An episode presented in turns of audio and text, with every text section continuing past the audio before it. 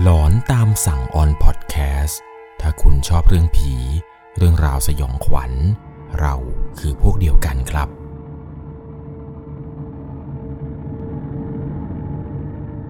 สวัสดีครับทุกๆคนครับ ขอต้อนรับเข้าสู่ช่วงหลอนตามสั่ง อยู่กับผมครับ 11LC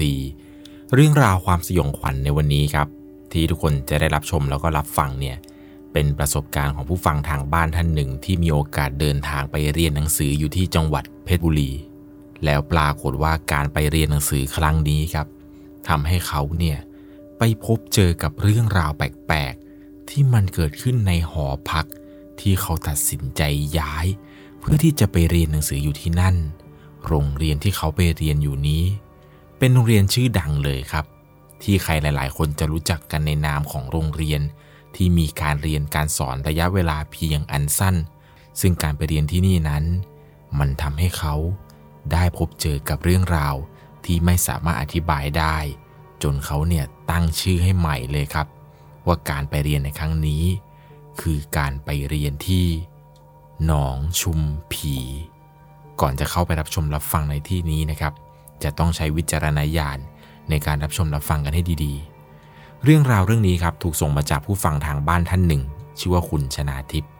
ผมขออนุญาตพาทุกคนนะครับย้อนกลับไปเมื่อประมาณ 5-6 ปีที่แล้ว คุณชนาทิพย์เนี่ยครับบอกว่าเขาเองนะครับคบกับแฟนอยู่คนหนึ่งคบกันมาได้ประมาณ 1-2 ปีแหละเขาเองก็เป็นคนกรุงเทพ แฟนเขาก็เป็นคนกรุงเทพเช่นเดียวกันครับ ช่วงนั้นเนี่ยเรียนอยู่กศนเพราะเนื่องจากว่าตอนสมัยเรียนมัธยมต้นเนี่ยเขาดันเรียนไม่จบม .3 ครับเพราะว่าเกเรเยอะไปหน่อย เลยเรียนไม่จบสุดท้ายก็ต้องไปต่อที่กศน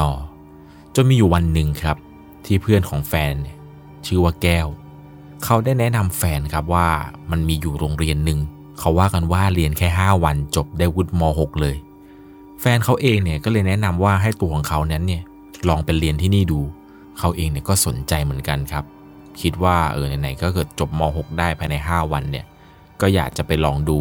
กะว่าถ้าเกิดได้วุฒิม .6 แล้วเนี่ย จะอาวุฒิไปเรียนต่อที่ปริญญาตรีเลย ก็ได้มีการนัดกับเพื่อนสนิทอีกคนหนึ่งครับ บอกมันว่าเนี่ยเอ้ยมึงน่าสนใจไหมเนี่ยไปเรียนที่นู่นกัน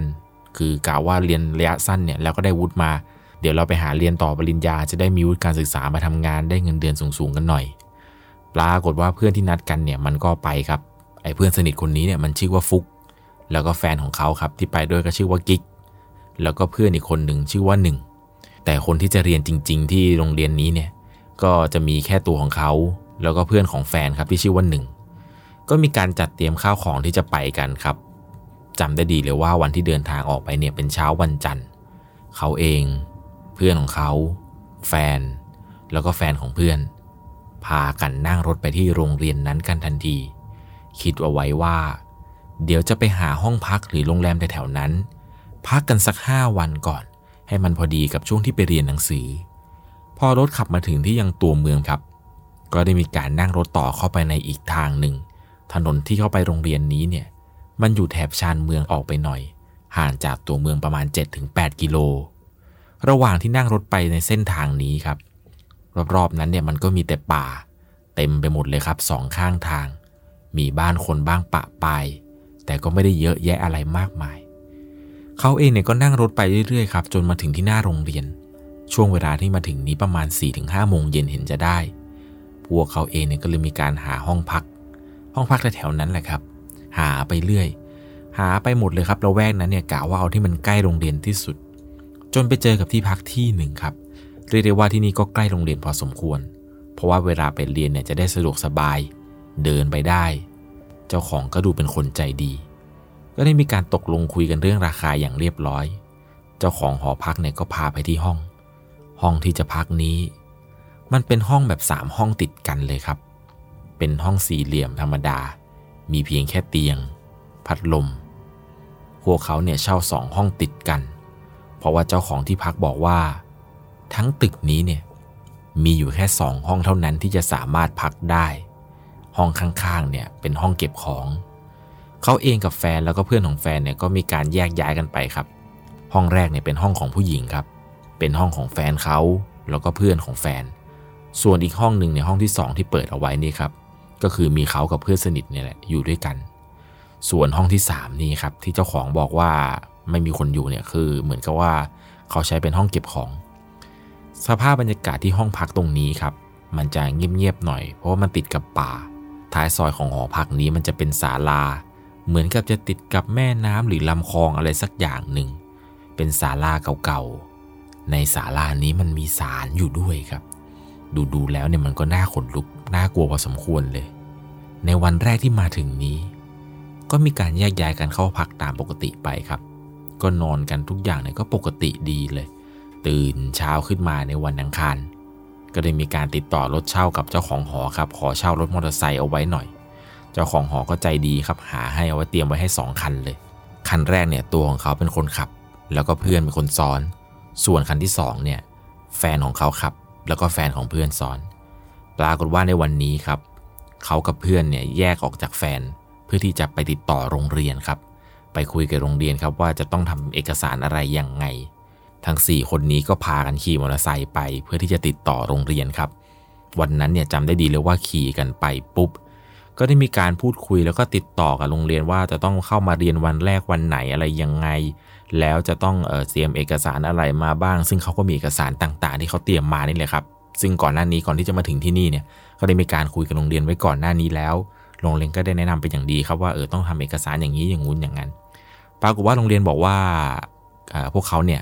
เรียนแค่ 3 วัน ส่วนอีก 2 วันเนี่ยจะเป็นวันสอบ หลังจากนั้นเนี่ยก็ได้รับบุตเลย พวกเขาเนี่ยก็ทำตามทุกอย่างตามที่โรงเรียนบอกเลยครับ ว่าเข้าเรียนเวลาประมาณไหนอะไรยังไง จนมีอยู่วันหนึ่งที่เป็นวันที่เริ่มเรียนกันแล้วครับ พอเรียนเสร็จช่วงเวลาประมาณ 4-5 โมงเย็น เขาเองก็ขับรถไปกับคนละคันกับเพื่อนแฟนครับ เพื่อที่จะกลับมาที่หอพักก่อน แล้วก่อนที่จะเข้าห้องครับ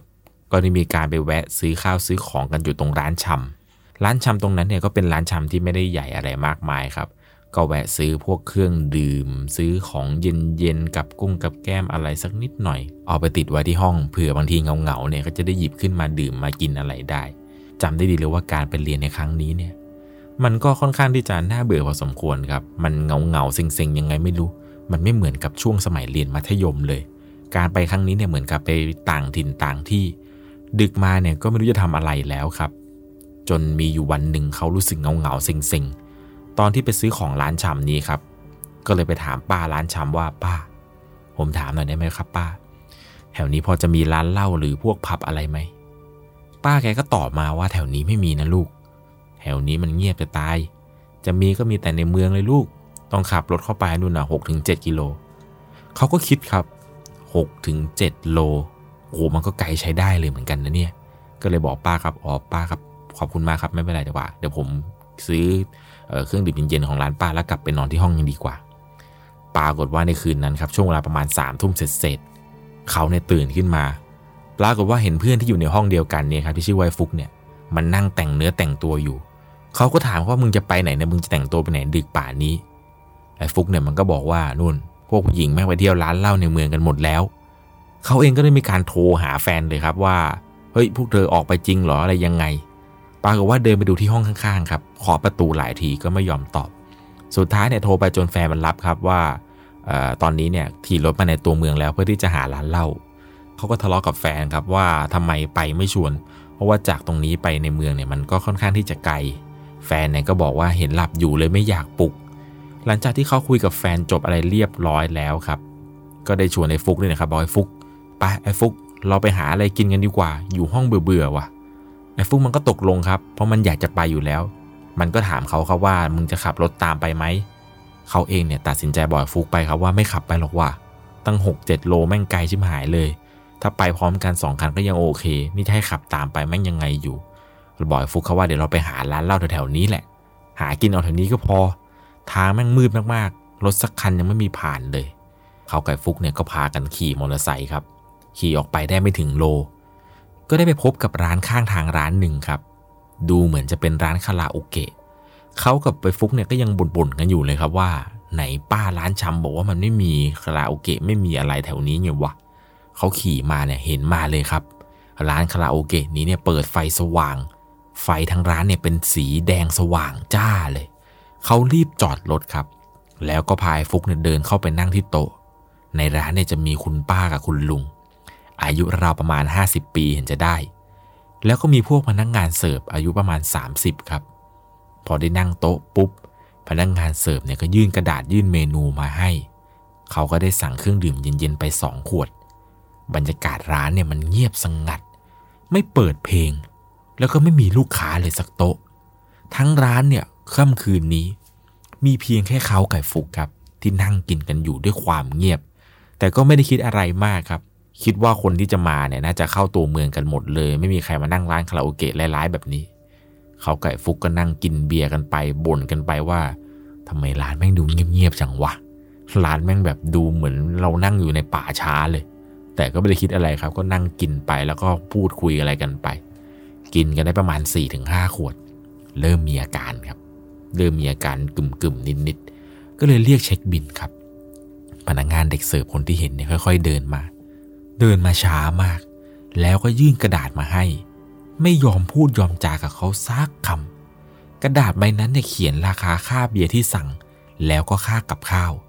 เขาก็รีบจ่ายเงินแล้วก็บอกฟุกว่าเฮ้ยไปเรากลับห้องกันดีกว่า เวลาตอนนี้เนี่ยเกือบจะเที่ยงคืนจะตีหนึ่งได้แล้วเขากับฟุกเนี่ยก็พากันขี่รถมาเรื่อยๆจนมาถึงหอพัก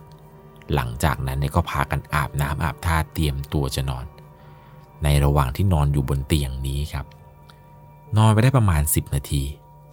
ปรากฏว่าได้ยินเสียงครับ เป็นเสียงดังแครกแครกแครก เสียงเหมือนมีคนเอาเล็บไปขูดกับผนังครับ เสียงดังแกรกแกรกลากยาวๆ เสียงนี้ดังมากทำเอาเขากับฟุกเนี่ยมองหน้ากันเลยครับ ดูความที่เขาเองเนี่ยเป็นคนนิสัยไม่ค่อยดี พอได้ยินเสียงอะไรดัง ๆ เนี่ย ก็ชอบจะทักครับ พอได้ยินเสียงดังแกล้ปุ๊บเขาก็ตะโกนไปเลยครับว่า เฮ้ย ใครอะ อ้ฟุกมันก็สะกิดเขาครับว่า มึง มึงจะถามทำไมวะ ไม่มีใครบอกมึงเหรอ เวลามาต่างจังหวัดต่างที่เนี่ย ได้ยินเสียงอะไรเขาห้ามทัก เขาเองก็เลยบอกไอ้ฟุกเขาว่า เออ เฮ้ย กูขอโทษว่ะ กูไม่รู้ แต่พอหลังจากที่เขาตะโกนไปครับ ไอ้เสียงที่เขาได้ยินดังแก๊กๆเนี่ย มันเงียบ เงียบไปได้สักพักหนึ่ง ปรากฏว่าเสียงนี้มันดังมาอีกแล้วครับ ดังแครกแครกแครก แต่คราวนี้เสียงนี้มันดังกว่าเดิม ดังแล้วก็ถี่มากกว่าเดิมอีกครับจนในฟุกที่นอนข้างๆเนี่ยมันนิ่ง ไม่พูดไม่จ่าอะไร เขาเองเนี่ยพูดขึ้นมาครับว่า ไอ้ฟุกกูว่ามึงเสียงแมวเสียงหมาแหละ แม่งเกาอยู่ห้องข้างๆเราเนี่ย ไม่มีอะไรหรอก แต่เสียงนี้มันไม่หยุดครับ เสียงนี้ยังคงดังต่อเนื่อง ดังมาเรื่อยๆจนตัวเขาเองเนี่ยเริ่มรำคาญครับบ่อยฟุกไว้ฟุกเดี๋ยวกูมา กูไปดูแป๊บหมาแมวที่ไหนแม่งขนนะกูแม่งนอนไม่หลับเลยว่ะตัดสินใจลุกจากที่นอนเลยครับในช่วงเวลานั้น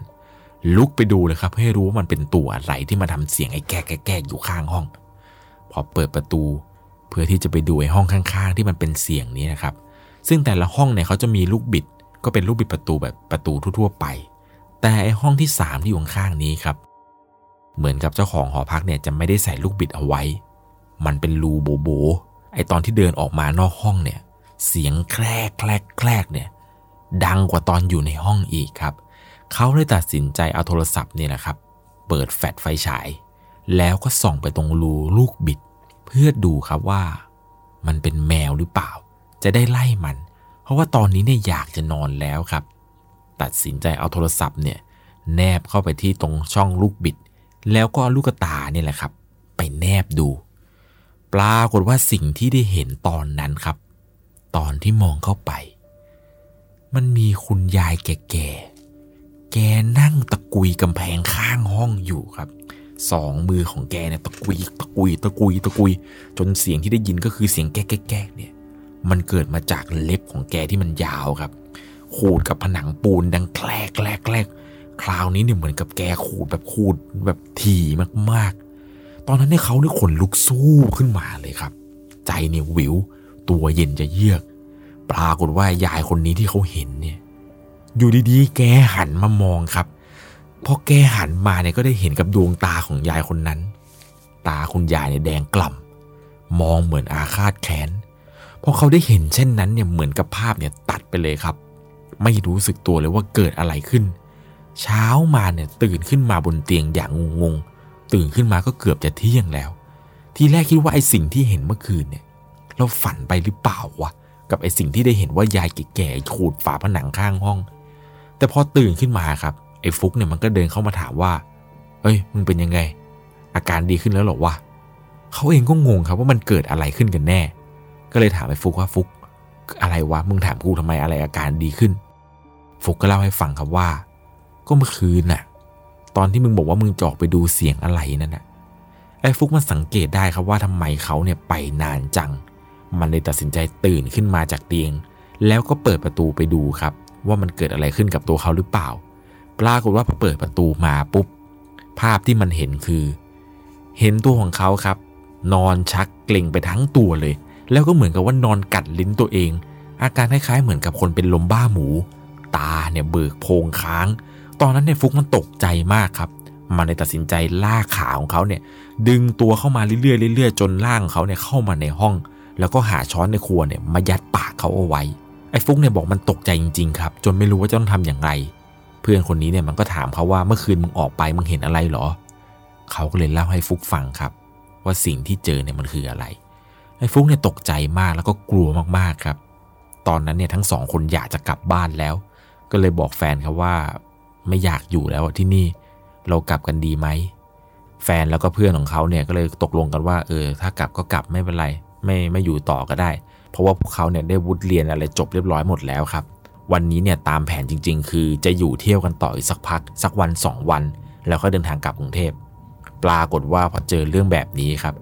เขาเองก็ไม่อยากจะอยู่ต่อเลยครับ ไม่รู้จะเที่ยวสนุกไหม เพราะว่าสิ่งที่เจอเนี่ยมันน่ากลัวเกินไป